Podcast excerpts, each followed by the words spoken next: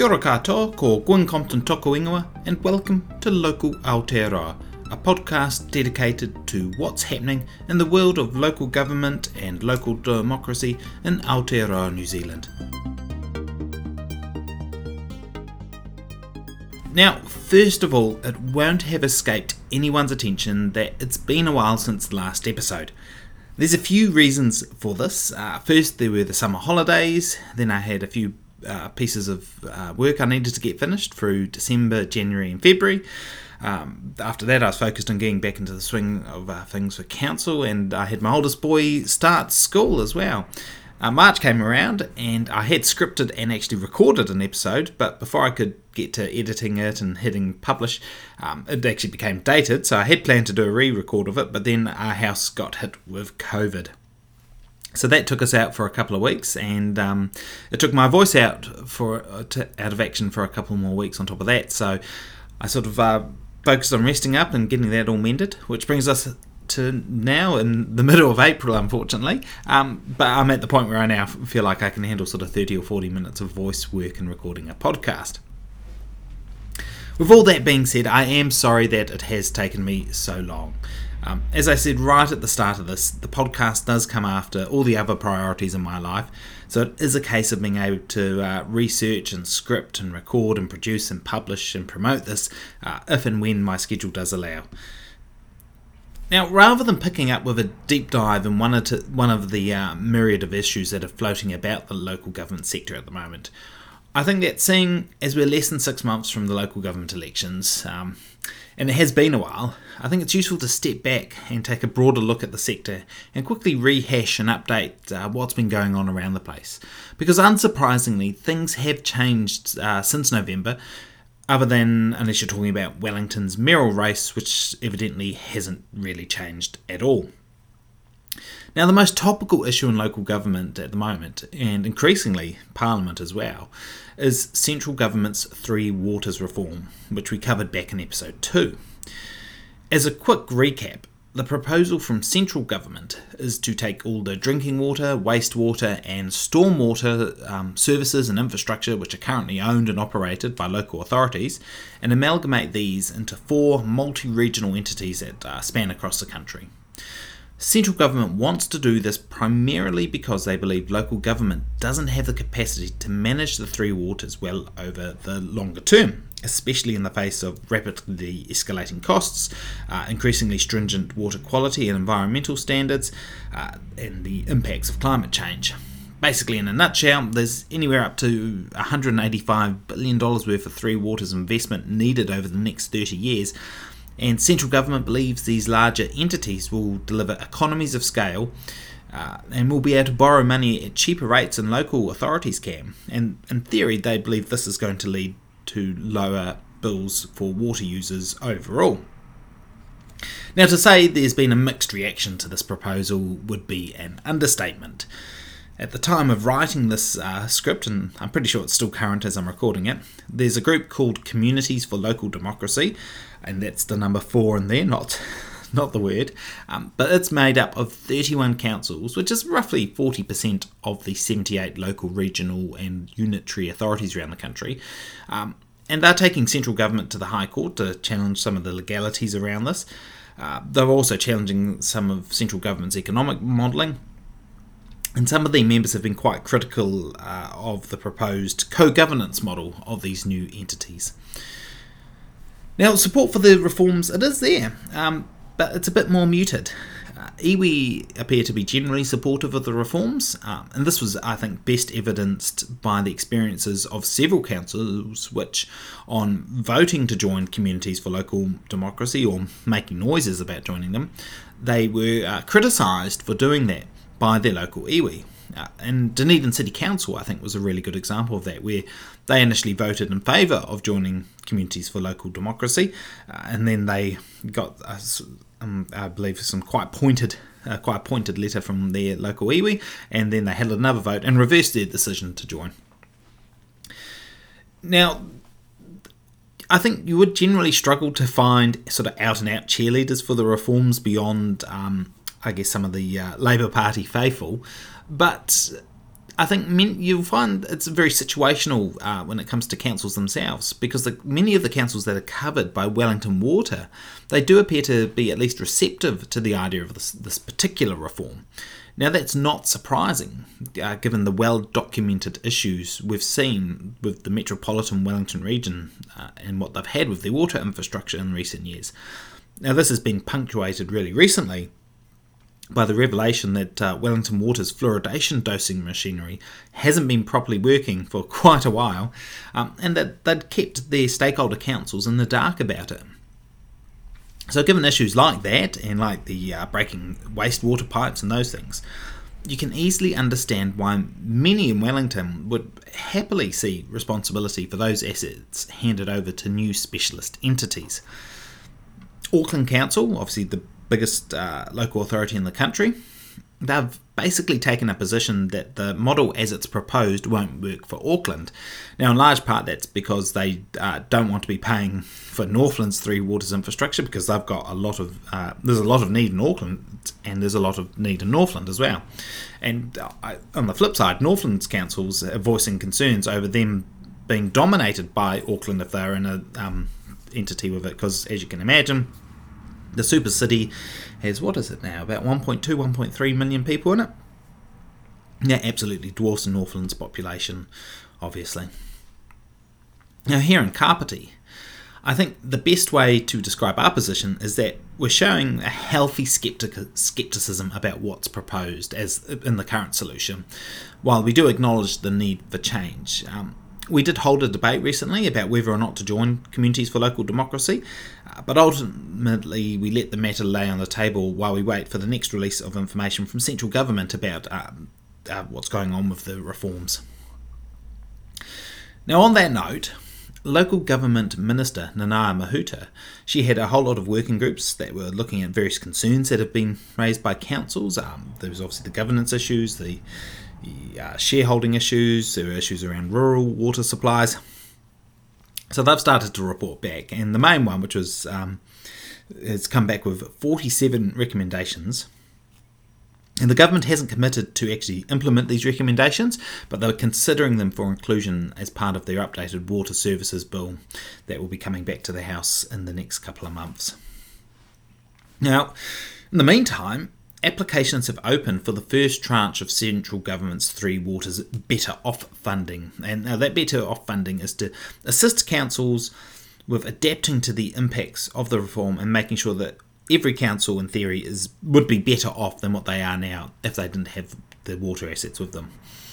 So a quarter of this two billion Better Off funding has been made available in this first tranche of. Uh, of opening up the, for applications, but of course, this does sort of speak somewhat to the increasingly strained nature and lack of trust between central and local government, in that rather than just handing over a quarter of the funding that you're entitled to as a local council if the reforms were to go ahead, and trusting local government to spend it appropriately, central government is still making councils apply for it with specific criteria on what it can be spent on. Um, but that's a, a uh, recurring theme in terms of the funding model for local government more generally, and where that sort of um, I guess, uh, largesse from central government comes into play to support things. Now, as you can imagine, this is actually also a political for football on the uh, parliamentary stage too. Uh, with both National and ACT have committed to repeal the Three Waters reform if they're elected in 2023, and ACT in particular have been going after the co-governance uh, angle for um, what's been essentially described as dog whistling from David Seymour. Now, what I think is interesting about this is that I sort of mused last year that uh, Three Waters was going to be primarily a local government election issue, and I still think that's going to be the case. I think the biggest heat with this issue is going to play out in this year's local body elections. Um, but you're definitely going to see as it rolls on. You, I think you'll definitely see the pressure continue on into the elections next year. Even though I don't think Three Waters would be the the big uh, vote changer in terms of parliamentary elections, but it'll still sit there as a little issue that bubbles away. Now that's Three Waters dealt with. Um, just as a quick update of where it is. The next big issue that's playing out around much of the country is with councils needing to implement the required changes from the National Policy Statement on Urban Development, which you'll often hear called the NPSUD, and I'll try and do that going forward. And there's also the Associated Medium Density Residential Standards, uh, MDRS. Now, both of these instruments are being aimed at increasing the intensification of housing and, to be fair, commercial uh, developments around metropolitan centres and mass rapid transit nodes. Now, the too long don't read uh, didn't read version of this is that tier one urban authorities, which is basically those councils which cover or are part of um, the housing and employment markets of one of New Zealand's bigger cities, um, they need to significantly increase the level of intensification permitted under their district plans. And of course, district plans being the instrument by which communities decide how and where they're going to grow.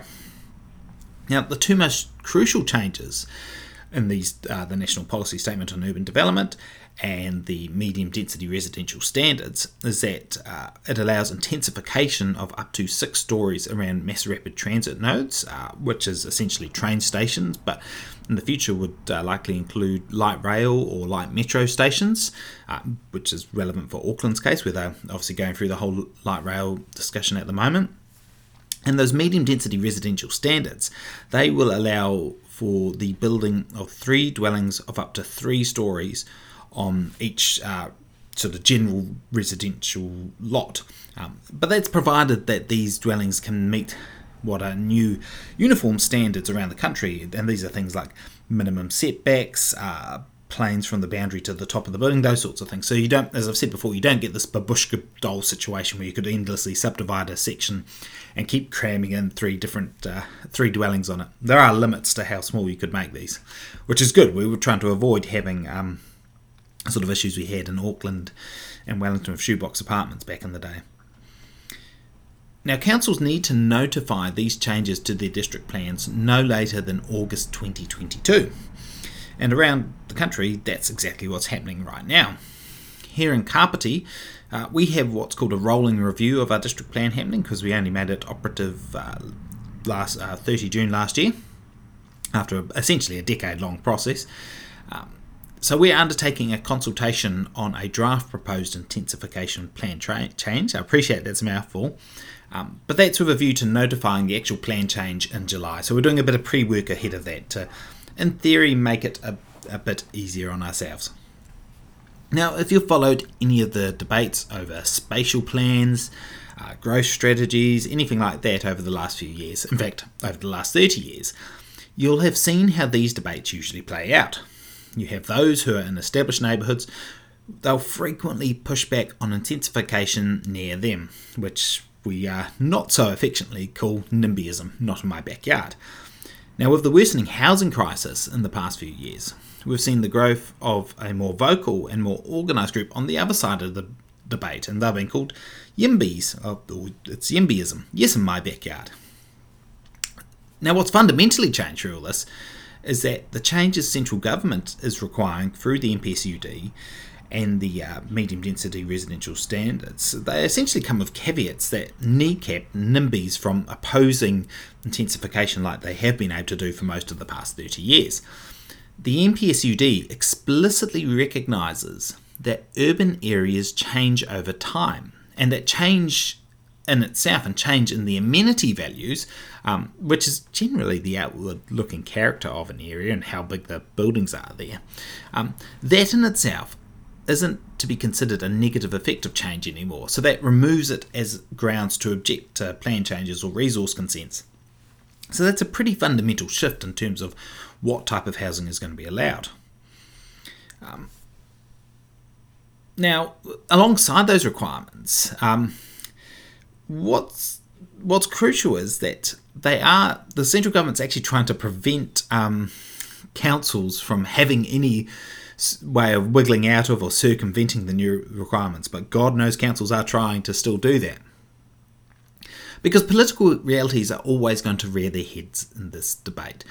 Uh, and we are, as I just said, we are seeing some councils try and test the waters of what they can push back on in terms of protecting or preserving many of what are known in district plans as special character areas or character precincts or heritage precincts and that sort of thing. Now, we've seen this here in Kapiti, and this was despite my efforts to get it removed from the consultation on the draft proposed plan change, where we've got, um, in Kapiti, we have several uh, character precincts. So there's the Waikanae Garden precinct and there's these beach residential precincts.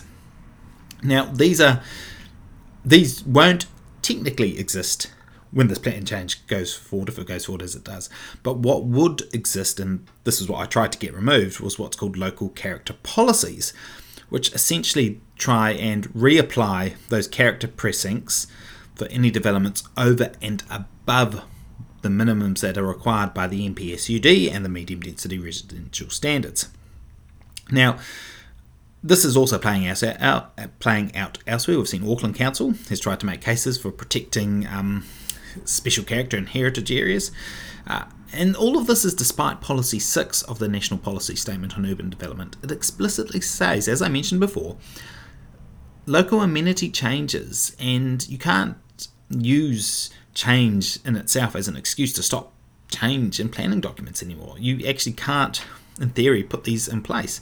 Um, the problem is that there's no precedent around this, so councils are literally going to test this out, and it'll be interesting to see how it plays out. Um, in terms of whether anyone challenges it in the Environment Court, whether the Minister has to intervene, we're all sort of waiting with bated breath.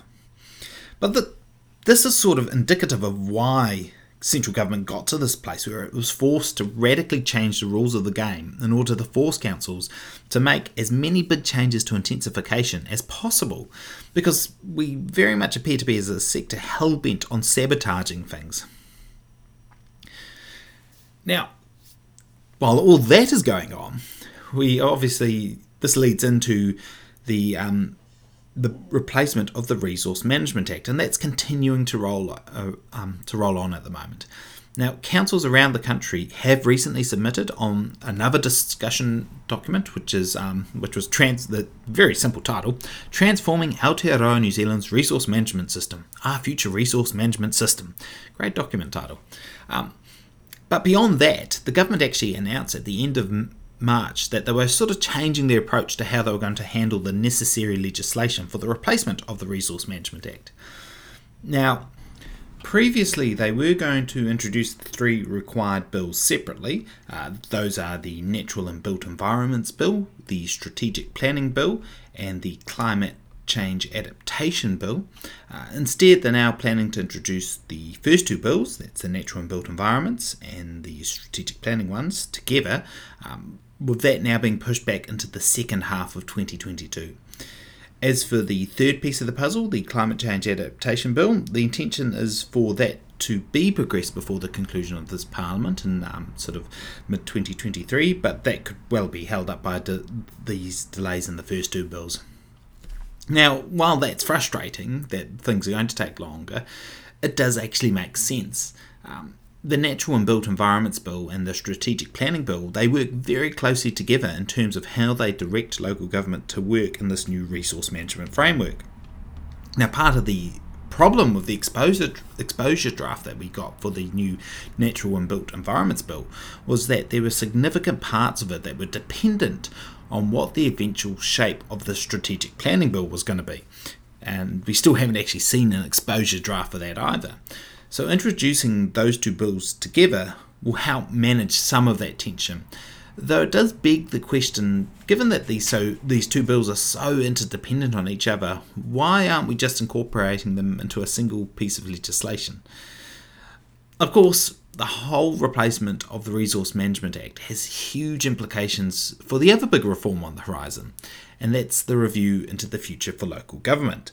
Uh, seeing as has um, seeing as how so much of local government's work stems from the roles that are given to us under the existing Resource Management Act. Um, that review in itself, while still planning at this stage to report back in September 2022 with the re- initial recommendations that will go out for public consultation, they need to be cognizant of what's happening both with the new resource management framework and in the Three Waters reform as well. Now, the pan- review panel for the future of local government has been virtually meeting with councils around the uh, country as they work in developing their proposals. Um, they've also recently launched a new online engagement tool, which is Get Vocal in Your Local, where which you can find at getvocalinyourlocal.govt.nz, um, and that's in theory to help younger New Zealanders engage with their work, but actually anyone can go and fill it out and participate in it. Um, so they're obviously still ploughing on with their work and doing a lot of research about how uh, the, the different forms of local government around the world and how they interact and all those things. So there's a, a, a huge amount of work that has to take place um, before they get to September, and it's not far away when you think about it. We're already in April. And of course, finally, the other big sector that the whole local government, um, sorry, the other big issue that the whole local government sector in New Zealand more widely as a society is struggling with is inflation. Um, for local government in particular, we're caught between rapidly spiralling construction inflation costs. Um, they're often in the double digits, so well above what you're seeing in the consumer price uh, indexes. Um, but we're also dealing with some funding gaps being created. Uh, we had the situation where uh, Waka Kotahi, the New Zealand Transport Agency, they cut back on a lot of their funding that they normally give um, local authorities to do roading work. Now, so we've got the situation where we've got increased costs, we've got less funding coming through the door, um, and we've got residents feeling the the pinch, obviously, with, as I mentioned, consumer inflation has been edging up towards 7%. You've got mortgage rates on the up, um, and you've got wages aren't keeping pace with any of that. So there's going to be a lot of hard choices to be made by councils as they approach their annual plans this year, and there's a lot of pressure on to what extent can you actually stick with the plan you've got. I think a lot, most councils probably are trying to, um, because there's so much infrastructure spending that we need to catch up on, because there has been decades of underinvestment in that space, but there are a lot of pressures um, going on in this year. And now that all brings us to the final thing I want to cover in this overview, and that's uh, local government elections. Now, I'm not going to dive too deeply into races around the country, other than, other than to look at some of the high profile mayoral contests that are taking place. So let's start in Auckland, uh, seeing bigger council, so it makes sense. Um, now we appear to have arrived at the point where there are th- there are three frontrunners. The heavy favourite is sitting councillor Efeso Collins. Um, now, he won the endorsement of the Labour Party following his early announcement, which essentially helped him see off uh, Councillor Richard Hills, who was, very, was rumoured that he was going to run, and he announced he wasn't going to due to so he could focus on his family. Now, so that's really given Collins, I think, the um, initial momentum in this. Uh, now, Collins's main contenders to his right, there's the colourful restaurateur Leo Molloy. Uh, now, he's already hit the ground running in Auckland with a campaign bus, which I think people have seen out and about. Um, and then there's Viv Beck, who is the chief executive of Auckland City Business Association, Heart of the City. Now, what will definitely count, I think, in Collins's favour is that Auckland still uses first past the post. So, as opposed to um, the single transferable vote system that uh, a lot of other councils use across their, their uh, mayoral and council elections. So, what this does mean is that if the left vote largely lines up behind Collins, um, helped by that Labour Party endorsement, the right vote is essentially going to be split between Molloy and Beck. Now that makes life a lot easier for Collins um, because he's you don't have to get a majority in FPP. You just have to have the highest percentage overall. Um, you don't get uh, votes shifting about obviously as you go through the different iterations as you do in STV. Now, having said that, I think that as we've seen over the past six years, anything can and does happen in politics, even in fast, uh, first past the post elections. Um, now, in local government, the other thing you've got to keep in mind is that being able to mobilise your supporters to get out and vote is disproportionately more important than it is in general elections, and that's because of the lower, the significantly lower overall turnout in local body elections. So that'll be a factor as well. Um, you know, how well is Efeso Collins able to get out his supporters versus the likes of Molloy and Beck, and whether they can get people to turn out and vote for them. Now, in Hamilton, I should say actually, before I go into Hamilton, I should say there are other candidates in uh, the Auckland mayoral race. Um, but as I said, I'm just trying to do this quickly, so I'm not going to dive into every single candidate who's announced. Um, so in Hamilton, we've got uh, Mayor Paula Southgate. She's going to be facing off against her deputy mayor, Jeff Taylor, which I'm going to admit will make for really interesting council meetings for their colleagues over the remainder of uh, Hamilton City Council's term. I think um, to have your mayor and deputy uh, both contesting the mayoralty will will be fascinating to watch. I think. Now in Wellington, as I joked earlier, there's still only um, Tory Whanau who's uh, been the, she's the only declared candidate, and she recently received the endorsement of the Green Party. Um, there's still no word whether incumbent Mayor Andy Foster is going to be seeking a second term. I mean, you'd assume he is. Um, and there's still no word from Labour Party MP Paul Eagle, who himself is a former councillor and deputy mayor. Um, he's still remaining tight lipped on whether he's going to be seeking Wellington's mayoralty. Uh, in Christchurch, you've got the incumbent mayor Leanne De- Dalziel. She's retiring. Um, and sitting councillor Phil Mauger is still really the only main contender who's announced a candidacy. Now, I say main contender because uh, Ian Channell, who's uh, better known as the Wizard, um, he's also standing. Uh, but I think you can imagine how that's going to go. In Dunedin, you've got Mayor Aaron Hawkins, who's announced he's seeking a second term, and there's quite a few various councillors, such as Jules Radich, who's announced that that they're going to stand as well. Um, there's a few councillors, I think, down there who are also sort of publicly musing about whether they're going to stand as well, so that'll be an interesting race to watch. And uh, down in Invercargill, Sir Tim Shadbolt has announced that he's planning to seek his 10th term as Mayor of Invercargill. Um, and as I think people are aware, the there's been some quite well documented issues um, and concerns around how he's been, been performing down at Invercargill, so that will be very interesting to see how that plays out. Now, if we take a look at Northland, um, I'll sort of uh, may as well move into I guess some of the regional elections now. Uh, you've got Far North District Mayor John Carter and Whangarei Mayor Sheryl Mai are both uh, they're both not seeking re-election after they've done three terms each, leading their respective councillors, councils. Um, but Kaipara Mayor Dr. Jason Smith is seeking re-election. Uh, down in Queenstown, um, their two-term mayor Jim Boult is also amongst the various mayors around the country who's announced that he's not going to be seeking another term. Now, of course, the other uh, big, uh, I guess, uh, city we haven't touched on here is Tauranga, where there have been um, there were commissioners appointed in February 2021 by local government minister Nanaia Mahuta, um, and that was after she removed the mayor and councillors in December 2020.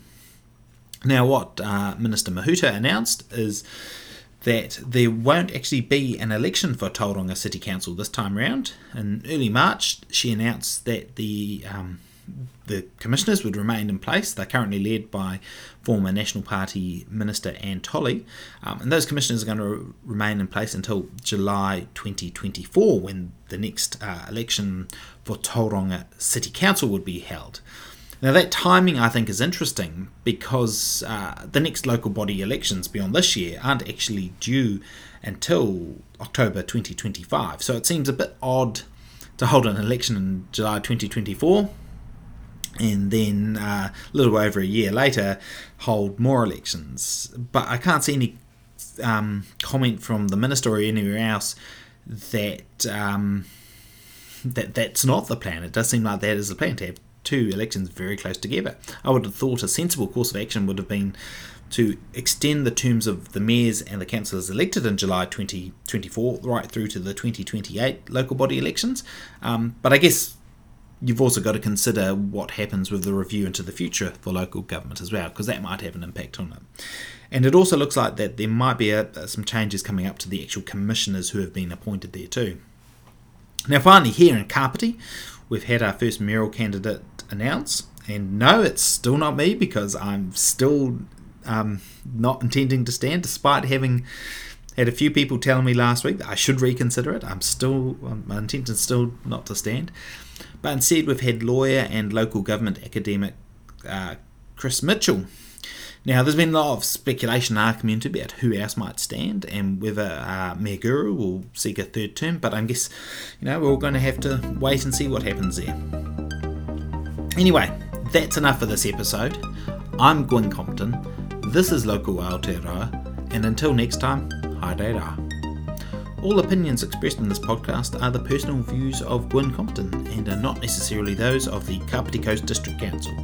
Authorised by Gwyn Compton, 60 Manly Street, Paraparaumu.